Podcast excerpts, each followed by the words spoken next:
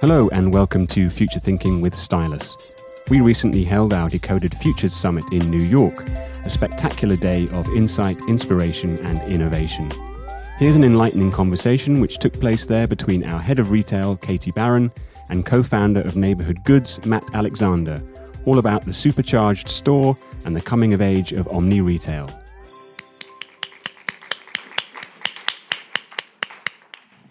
So Matt, super excited to have you here um, because you're obviously, uh, you know, you are the co-founder of a brand that is is moving fast at the moment and doing some very exciting things in this space. So to start off with, for people that maybe don't know the brand so well, your neighborhood goods is very much redefining the department store. What's needed to reinvent or kind of even resuscitate this genre? Yeah, I mean, I, I think the core of our philosophy is that we believe all of us in the retail space are inescapable, and I think it's something at the end of the day, absolutely trading in a currency of relevance more than anything else. And I think it's something that's just absolutely true and sort of irrefutable about the space that it's very easy to forget. And in our space, you know, there's a lot of uh, department stores that serve a real purpose from a utility perspective. You know, if I'm in New York and I tear my shirt, I know I can go to a particular store and buy it, but I really have no other reason to go. and so for us, it's much more about having the willingness and inclination to express some degree of opinion and perspective and to create a room that has you know a curatorial point of view that also happens to feature just much more relevant brands in a much more sort of dignified space. So rather than having the sort of basis of the relationship and reason for you to be there in the first place be revolving around the transaction it might be around food or events or otherwise. And so we host two to three events per week. We have our own restaurant um, and then we have you know we launched with about 24 predominantly direct consumer brands, many of which have never been in physical retail before. We're now almost precisely 11 months later, I think as of yesterday, where we now have about 60 active brands in the room. And it's anything from uh, Dollar Shave Club's first ever physical to Rothy's to Buck Mason, Stadium Goods, Taschen, Sonos, simplehuman, uh, even brands like Fossil, uh, Hill City by Gap just launched with us, Tonal. And so we're experimenting with all sorts of different categories and just absolutely focusing on how we can create something very exciting and relevant and dignified and positive as custodians of these stories on behalf of these brands to give you a much more, you know, positive reason to be there in the first place. So, in terms of super exciting, yeah. in terms of tech, I'm still sort of digesting all the names. In terms of technology, because tech is, is a real minefield, I think, for a lot sure. of brands. You come from a very interesting technological background. I don't I hope you don't mind me saying. I think you had a blog of 1.2 million people when you were about 12 yeah. in your bedroom. So you're very culturally astute, but also technologically the backbone is there. So what have you been using in store? I'd love to hear a bit more about you know the best tools you've used, maybe even learnings from some of the mistakes where things haven't worked so well. Yes, I mean, uh, the, the, core of the philosophy, I think, as you mentioned in your presentation, is absolutely to focus on how we can sort of better allow the customer to ostensibly dictate their own terms as to how they interact with us. And so, uh, from the very beginning, the sort of core philosophy for me was to look at the physical space and what you might assume would be table stakes if you were coming in with a really naive perspective. So, if you were a younger brand and you were contemplating going into physical retail, you would probably assume you would be able to have a pretty decent sense of demographics and traffic and conversion rate and dwell time and all the sort of metrics that you would have on a very rudimentary basis online. But for most of them, you don't. And so for us, uh, we set about just from a baseline, just really focusing on, and also in general reflection of the general fact that for a lot of the brands we work with, sales is not necessarily the primary goal of being in a physical space. That it might be marketing, it might be product testing, it might be storytelling, it might be pure, very traditional brand adjacency. So, so what kind of tools, sorry to interrupt, yeah. what kind of tools are you using to get to those metrics? So we have about 30 cameras around the room that are, you know, at the entrances looking at your general sort of face and assessing uh, gender and age, and then we use them to measure the distance from the top of your head to the ceiling around the rest of the space.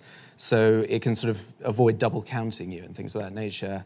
In addition to that, we uh, developed our own app, which you mentioned, mm. uh, which allows for you to, at the moment, sort of self checkout at a distance. It's just editorially driven e commerce in the room, leveraging beacons and things of that nature. The UI shifts. When you're within 25 miles, it's more optimized around RSVPing to events and looking at our menu. When you're inside the room, it allows for you to call an associate over to help you to self check out to find contextual information about the brands around you.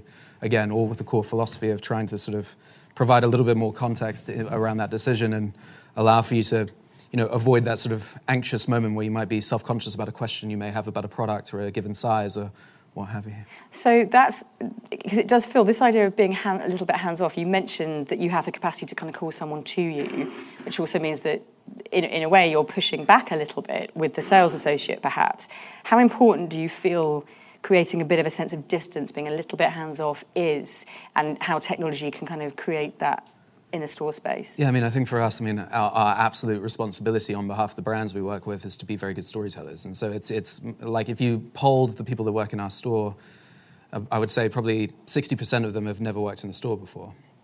It's more hospitality based and storytelling based. And so it's about sort of clienteling. So we pull from the restaurant, bring you coffee, bring you water, and it's a much more sort of positive relationship. And so they know to sort of get out of your way when you want them to get out of the way, and they can be absolutely present when you need them to be. I think it's just more in reflection of the general knowledge that there's probably a lot of people that are quite inclined to shop in a physical space more than a digital one, but they might just not enjoy the experience that much. They might find it alienating. They might have those questions that would otherwise make them feel self conscious. So, in as much as we can sort of get out of the way when we need to, we want the absolutely the absolute ability to do so and to provide the, the maximum amount of options for the consumer to sort of interact with that space in a way that makes the most sense for them. And so it changes all the time and it's, it's something we're learning. And so it, it's a very delicate balance. And sometimes you'll have people that absolutely want a digitally informed way around the room, but they really want a physical sort of in person interaction to finish the transaction or the exact opposite of that. And you can ask for that through the app. You can kind of there's there's like a menu yeah. of options to choose what you want. Yeah. So you know, right now it's it's almost like calling an Uber or a Lyft. It will sort of you'll hit a button, it'll pull up. Um, your location in the room. You can request for them to come to you. It'll ask you if you want to take a selfie. And you'll get a picture of someone coming to you on the map of the space. Um, equally, if you're sitting in our restaurant and you decide after a few glasses of wine that you do want a pair of shoes from Rothy's, um, we can bring it straight to you. This sounds um, brilliant and yet very dangerous. Yeah. You know, the, after yeah. the three glasses of wine and a couple of martinis thing, maybe. Yeah. Um, something you said to me earlier about this that I thought was fascinating is that you said that this actually perhaps had the capacity to unlock a completely new demographic for physical retail. Yeah. Can you tell me a little bit more about how you've seen that happen with your store? Yeah, I mean, we have a very democratized space. So, you know, we are in suburban Dallas. It's not the most obvious place to launch a new concept in the universe, but it's done extremely well for us and it's been a great testbed for it where um, it's the third fastest growing city in the country, home to a huge number of corporate offices, anything from Toyota to North America to Boeing to JP Morgan, Liberty Mutual, and so on. So during the day, you have an average sort of age of visitor in the sort of 50s in the space.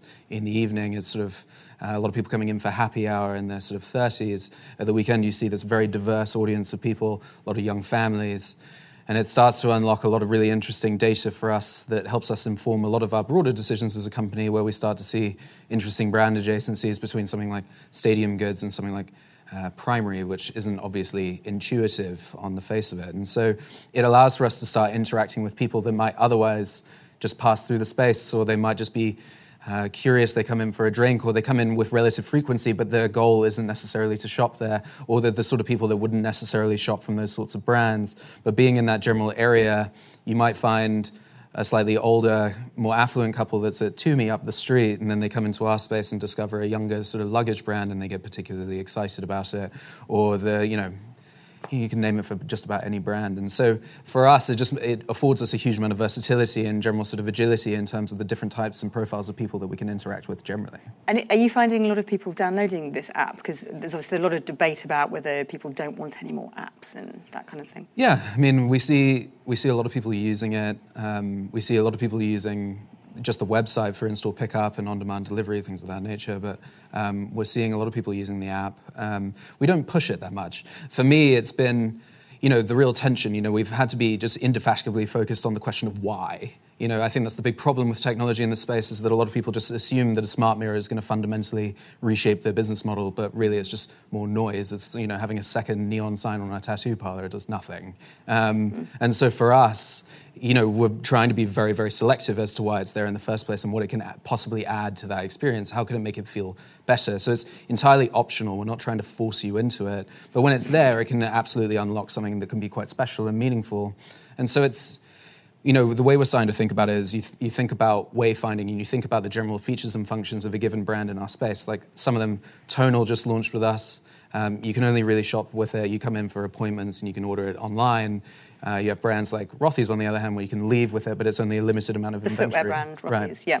And so with those, you know, if we can sort of denote the general features of a given location and almost like a key to a map, and sort of have that coincide with the app and leverage your location, so we can sort of enable you to learn more as you move around and understand what you can do in those spaces if you're not inclined to talk to people mm-hmm. it becomes interesting and so it's not compulsory it doesn't really make that much of a difference to us whether you have it or not but it can just add something special to it, and so a lot of people are drawn to it.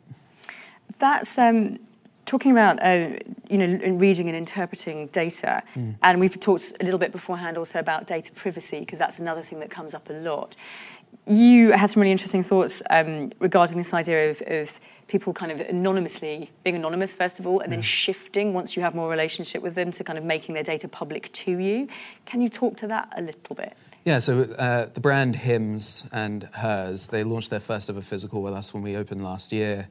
And for them, you know, it's selling, you know, health products, largely prescription-based products that can be relatively sensitive. So they do, you know, Viagra and Propecia and birth control, things of that nature, which you wouldn't typically find in a department store.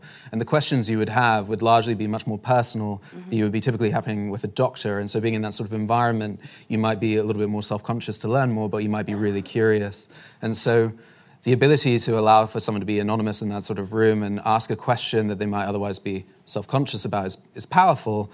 And then, you know, equally, if they want to be known to us and they have a particular question that's more possibly style-oriented and want, we want to pull from who they've purchased from in the past, or they're trying to be curious about, you know, you had Buck Mason here a few months ago, and now you have Faherty. Like, what's the sizing difference? And we can sort of speak to some of that on a more personalized basis. So, allowing for the optionality and just treating people with, you know, adequate respect is just incredibly important, right? So, um, I just we don't want to be in a position where anything is necessarily mandatory. And so, uh, anonymity is something that should absolutely be there as table stakes, and they should be able to dip in and out of it as and when needed. So, you almost feel like there's a kind of sense of earning the right to, to have people's information. Yeah, I mean, our, our, business is entirely predicated on trust, right? I mean, it's from the brands for us to be good sort of custodians of those stories, and from the people in the space for us to have the foresight and general wherewithal to have the right sort of mix of brands and the right sort of approach with those brands in terms of how they manifest in the room. And so that certainly applies to data. Like, nothing that we do is personally identifiable. We're not storing anything. We're not, we don't know that, you know, Matt Alexander walked in today and walked to this exact direction. It's much more anonymized. And so in as much as we can dig in there. Until and, you say, no, I'm okay to share so I can have more back. Yeah, and we don't ask that right now. Okay. But, but, you know, maybe one day. Matt, one thing to sort of move off to a slightly different point, I wanted to kind of go back to this idea of reflexive destinations mm. uh, that I mentioned, because of course that's something that's quite a big deal for you as well, uh, because the store is quite editorialized compared to a traditional department store.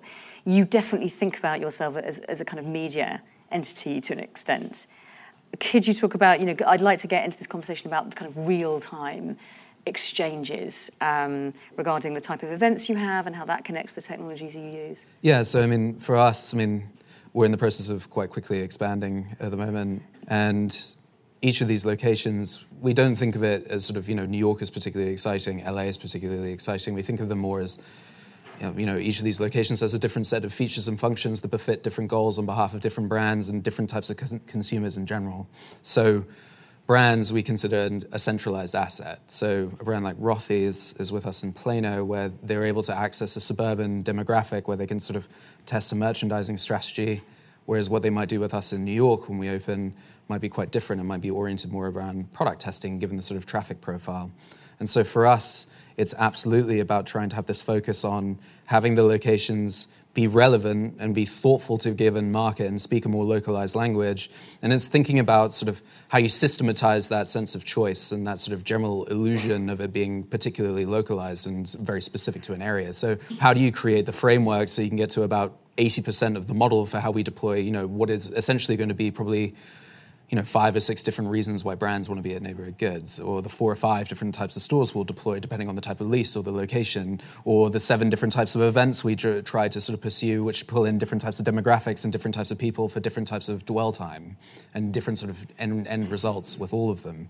And so we can get to that perspective where we can sort of systematize that to an extent, and then we can absolutely focus on how do we make it more local, more relevant. So you know, you think about we're opening here in New York.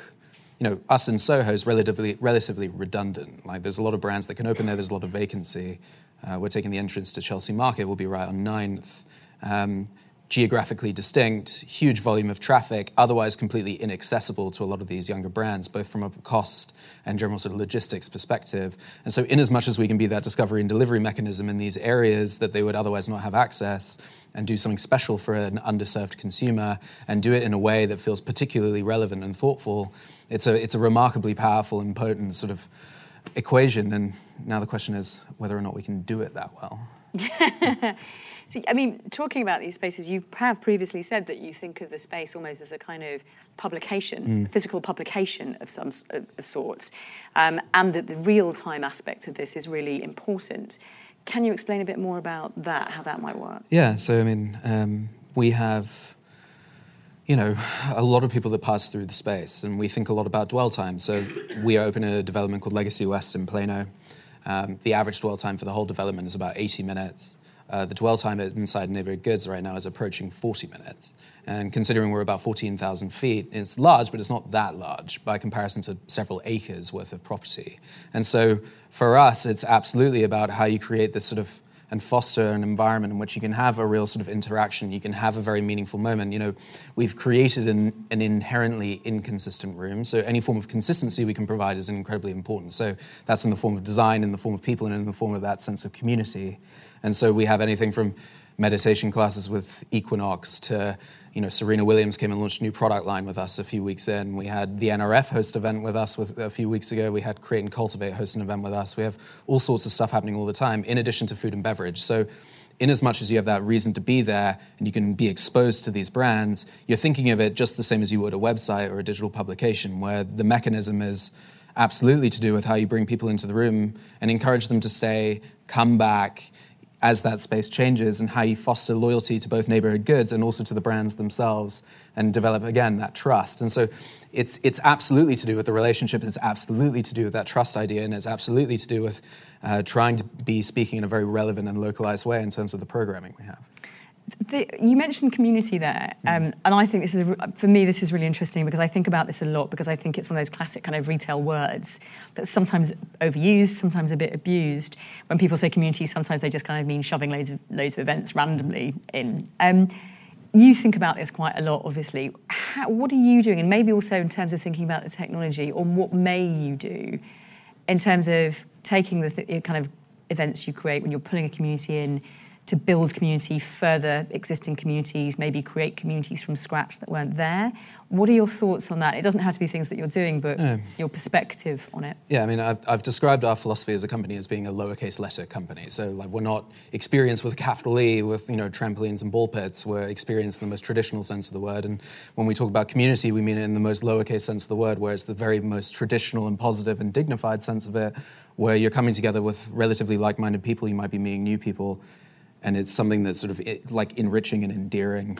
In terms of how we do that, I mean, it's about us allowing a huge amount of autonomy and latitude at the store level. Um, so one thing we did relatively recently was we had the store operating on one sort of siloed Slack, and at the same time we had the corporate Slack we merged the two together so anyone at the store has real-time access to me or anyone else in the company. Do you mean people that work there? Yeah, the store. Yeah. And then just, at the same, just to check. Yeah, in general. and then in, in addition to that, you know, it's it allows for a real sense of um, upward mobility for people in the store. So rather than sort of having something incredibly mundane, like you can go from you know, junior associate to senior associate. It's more about, you know, those people likely have passion about marketing or events or branding, whatever it is. And so they can have real exposure to those different areas and submit ideas and foster things mm. from their local worlds and bring them into that space. And we very much want to be a platform and foundation upon which they can do so and have that real ability to be themselves there. And like, one of the most special things about our store is that if you talk to any of our store associates and ask them their job title, they would all tell you something quite different.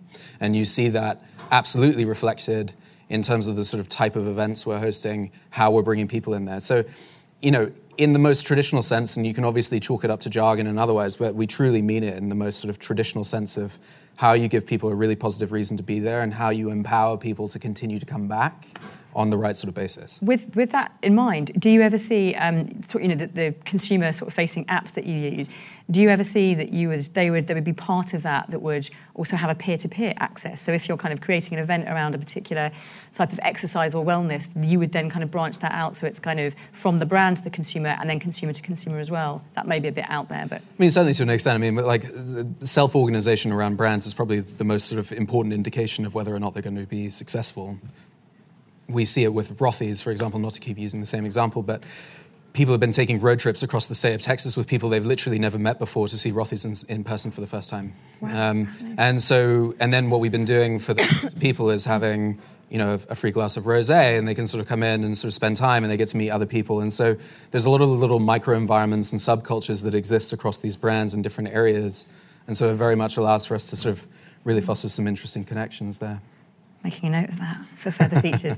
okay, as I know that we're kind of out of time, just one very last question for yeah. you because we're in New York and you're opening in New York next month. Yeah. What is kind of one thing, this is really putting you on the spot, that we should all be mega excited about and should definitely go to the store for? Oh, wow. Um, nice of me, right? Yeah, the sort, of, um, the sort of moderator I am. Look, what I would say is we, we have an amazing lineup. We have about 60 brands in Plano, and it's a pretty unbelievable lineup of some extremely well established, some much smaller, some even more local. Um, we have a similarly extremely exciting lineup coming together for New York, but only 30% overlap between the two locations. And we haven't announced who they are, but we have a new restaurant concept. We're going to be launching with more brands than we launched with in Plano a year ago in a space that's about a third of the size. Um, and we have a huge amount of events and some really special elements coming together. We've seen real opportunity from the data from all these pieces to start really pushing and fostering interesting products around private label and collaboration. So there's gonna be a lot of things you'll start finding that you wouldn't find anywhere else. So cool. lots to look forward to. Thank you very much. Thank you. Thank you. You've been listening to Future Thinking from Stylus, the show where our analysts, alongside industry thought leaders, unpack the big trends you need to know about. Find out more about what the future holds for your business at stylus.com. And if you like what you heard today, make sure you subscribe to Future Thinking in iTunes or Spotify or wherever you get your podcasts to hear new episodes as soon as they're available.